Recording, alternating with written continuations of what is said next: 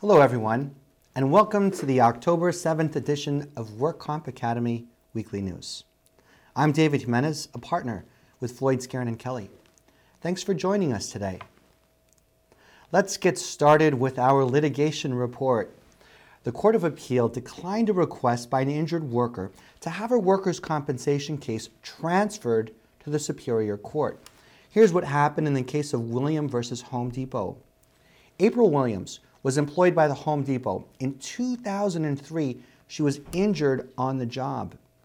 In 2005, the parties signed a stipulation and awarded an award by which the Home Depot agreed to provide benefits and treatment in accordance with the opinions of the agreed medical examiner.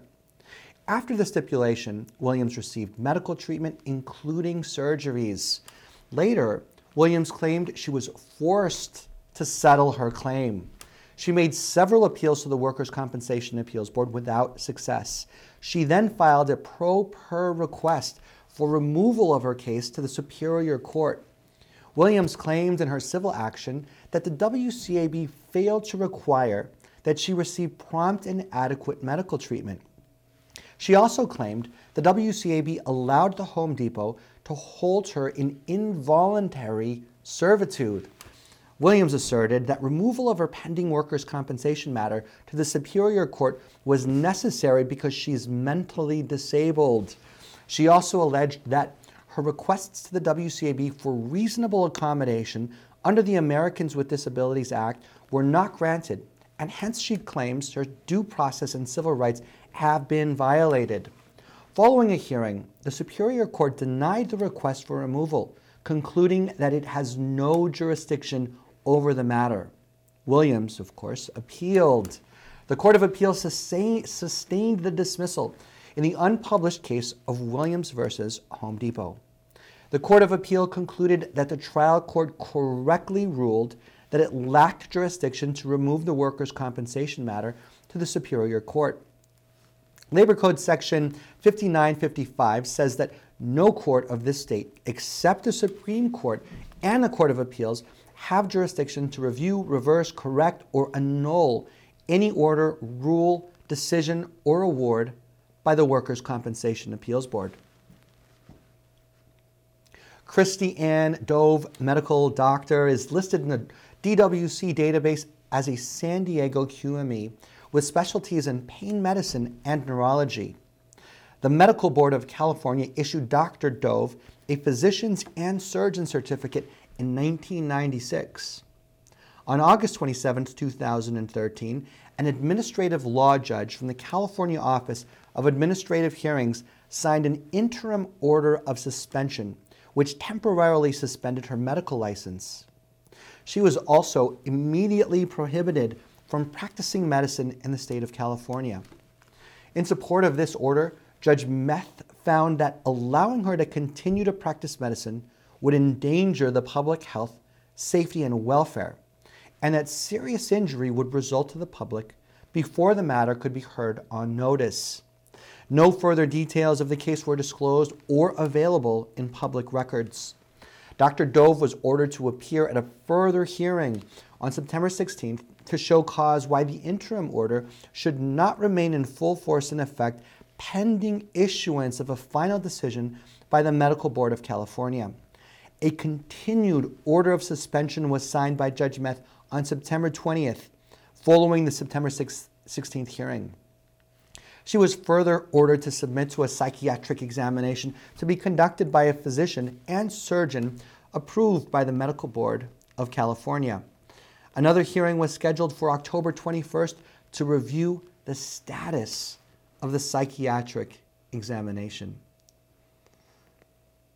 And in regulatory news, the Division of Workers' Compensation has posted a 15 day notice of modification to the proposed utilization review and independent medical review regulations to the DWC website.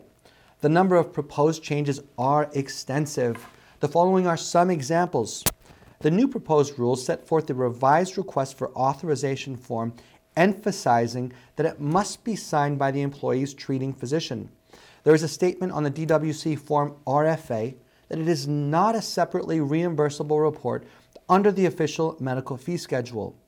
One of the proposed changes that may be of concern to claim administrators is section 9792.9.1 C2. Under this proposed language, a non-conforming request for authorization, such as an incomplete form, RFA, or request that does not use the form, must be returned to the requesting physician within three business days or else be considered as complete and subject to all applicable timeframes and requirements. These provisions would seem to place a substantial burden on claim administrators. A request for authorization hidden in any document forwarded by the APTP would have to be identified by reading carefully every single word in the document, and then this obscure language would rise to the level of an official request for authorization unless the administrator objected in three days. It's difficult to see how a claims examiner with a heavy caseload could possibly meet this burden. The proposed changes allow the IMR to consolidate two or more applications for independent medical review by a single employee for resolution in a single determination if the applications involve the same requesting physician and the same date of injury. And the new proposed regulations implement new procedures to impose sanctions. Upon receipt of credible information that the claims administrator has failed to comply with the IMR requirements, the administrative director shall issue an order to show cause for the assessment of administrative penalties.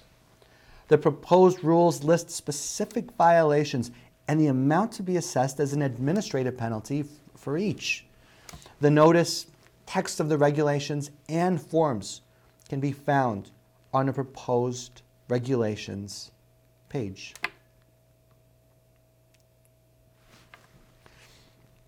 And in medical news, a new study from Stanford University says that insurance companies across the United States pay doctors dramatically different amounts for the same routine office visits and services Physicians at the high end get more than twice as much as those at the low end for the same service, with little apparent reason for the difference.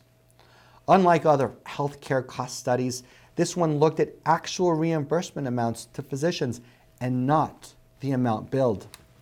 Researchers analyzed more than 40 million claims for nearly a dozen type of services ranging from 5-minute checkups to comprehensive exams. The most common claim filed was for a problem focused exam, lasting about 15 minutes with a patient the physician already knew. The lowest paid, 5% of doctors received $47 or less for the visit, while the highest paid 5% received $86 or more. The average reimbursement amount was $63. For more complex yet identical office visits lasting longer and involving a new patient, the reimbursements range from $103 or, or less to $257 or more. The price differences could not be explained by the patient's age or sex, the physician's specialty, or even the patient's insurance plan type. Researchers said that the point was that there was very little that can explain these price differences no matter what information you put into the model. There is not much rhyme or reason as to why the prices are what they are. Comparison shopping on cost isn't easy for the consumers because the information is not readily available to consumers.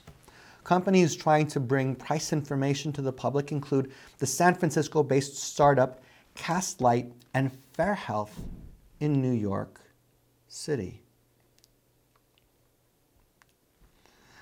As tech launches go, Obamacare has been pretty bumpy, if not downright a debacle, according to most news reports. The federally run website was unresponsive for much of the week, and only four or 15 exchange websites being run by states and the District of Columbia were working on the first day of the launch. In the days before the launch, insurers complained about errors in the premiums that shoppers would see online, and certain functions had to be delayed because the software that determined eligibility remained a work in progress. Obama said, like every new law, there will be glitches we'll fix during a Rose Garden speech. California's online health insurance exchange witnessed sluggish access and spotty problems on the first day. But that didn't stop state officials from labeling it a historic day. For many, the array of plans and prices offered under Obamacare provide to be a welcome surprise, but others experienced sticker shock from significantly higher costs. The computer system that was designed to accommodate 2,000 concurrent users was getting 3,000, officials said, while the exchange's two operative call centers in, in the state received nearly 9,000 calls by noon. But there were more problems. Users reported horrendously slow response times, with web pages sometimes never loading. Some of the problems mimicked those around the country. Washington state residents going to their state run exchange were greeted with the words, connection refused. In Oregon, which is one of the country's 16 state based exchanges, glitches also materialized. Visitors were told that online enrollment would be coming soon and that they could sign up to receive an email notification when it's available. California officials say they're taking steps to remedy these service issues. California has about 300 people answering calls now, and it plans to add an additional 150 employees next month at a call center opening in Fresno. And in regulatory news, citing savings to the state the DWC announced last month that the Goleta Workers' Compensation Appeals Board District Office will close and merge with the Oxnard office on November 30th. The last day that hearing will be the last day the hearing will be scheduled in Goleta will be Friday, November 29th. All cases currently in Goleta will be transferred approximately 45 miles south to the Oxnard District Office. The seven DWC employees in Goleta will also transfer to the Oxnard office. The DWC claims that Goleta closure will consolidate resources and create savings for future DWC needs, including hiring. Oxnard has sufficient space to accommodate the Goleta staff who will begin work there on Monday, December 2nd. And the California Applicant Attorneys Association is not thrilled with the consolidation it has called upon the DWC to reverse its decision. CAW says that the planned closure of the Goleta Workers' Compensation Appeals Board will impose considerable hardship on injured workers. Jill Singer, CAW Central Coast Chapter President, says there's no public transportation that will get injured workers to Oxnard for 8:30 a.m. hearing. Newly elected CAW President Jim Butler said that the closure would reduce injured workers' access to the state system. We call upon the DWC to reverse this decision or to follow its precedent in Palm Springs, Ukiah, and Bishop by continuing to hold hearings on work injury cases in Goleta after closing its permanent office. Department of Industrial Relations Director Christine Baker says that 10 months after SB 863, there is evidence that the changes are taking hold. However, she adds that bad actors continue to find ways to game the system. Baker offered an update on Senate Bill 863 during the workers during the California Workers' Compensation and Risk Conference in Dana Point. The theme of this year's three-day conference was Surfs Up. Clever. Navigating the waves of change and risk management, the conference included an expo several panels, guests, and speakers. Baker told the crowd it was too early to tell if some reforms were having an effect. Although immediate results were seen in the form of a 30% increase in permanent disability indemnity rates for workers phased in over two years and lien reform. There were also significant front end costs created by SB 863, which included the increased benefits for injured workers and the newly created independent medical review and bill review processes. Some believe that this may be the impetus for the WCIRB decision to suggest a hike in rates on nearly of nearly 7%.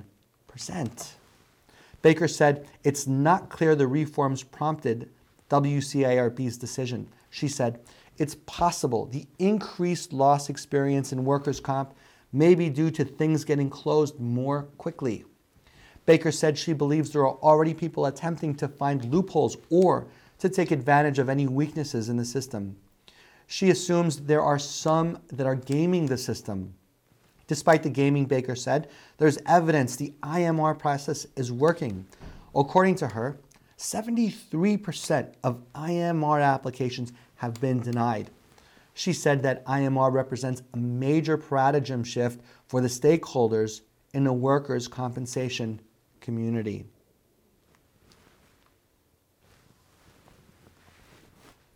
Senate Bill 863 directs DWC's administrative director to adopt a physician fee schedule based upon the federal RBRVS used in the Medicare payment system. Thus, the DWC will begin using a resource based relative value scale, or RBRVS, based physician fee schedule in 2014. Christine Baker said that adopting a payment schedule based on the RBRVS will increase fairness and reimbursement across the spectrum of medical services, help to reduce disputes regarding the reasonable value of medical services, and improve injured workers' access to the most needed medical services, said Dr. Rupali Das, Executive Medical Director of the DWC. In the RBRVS based system, relative value units interact with payment ground rules and the conversion factor to determine the maximum fee in light of the resources to provide the service. The earlier OMFS physician fee schedule has not been updated with new codes and relative value units since 1999. This newly adopted fee schedule uses current procedure codes and relative values and provides a mechanism for annual updates to reflect changes in coding, practice patterns, and inflation. And in other news, the California Applicants Attorneys Association announced that it has installed a new president and team of officers for the coming year. The incoming CAW president is Jim Butler of Butler Viadro, a Bay Area applicants law firm. He said his priorities would include correcting what he characterized as out of control utilization review, building strategic alliances with like minded organizations to address workplace injuries, improving cause communication with its members and the outside world, and strengthening the rules of professional conduct as applicable to workers' compensation advocates. Cause urging stronger standards for all parties and strengthening penalties for unreasonable delay and denial of recommended medical treatment and approved disability compensation. Butler was born in Compton, California, the son of an attorney who represented plaintiffs in pharmaceutical and malpractice and product liability cases. CAW's leaders for 2013 and 2014 also include Larry Stern of Mallory and Stern as legislative chair, Bernardo Della Torre, Bert Arnold of Boxer and Gerson as treasurer, and Crystal Schonelfelder of Rose Klein and Marias as secretary. Well, that's all our news and events for this week. Please check our website daily for news updates, past editions of our news, and much, much more. And remember, you can subscribe to our weekly news podcasts and special reports using your iPhone, iPad, iPod, or Android device by searching for the Work Comp Academy with your podcast software. Again, I'm David Jimenez, a partner with Floyd Skeren and Kelly. Thanks for joining us today, and drop by again next week for more news.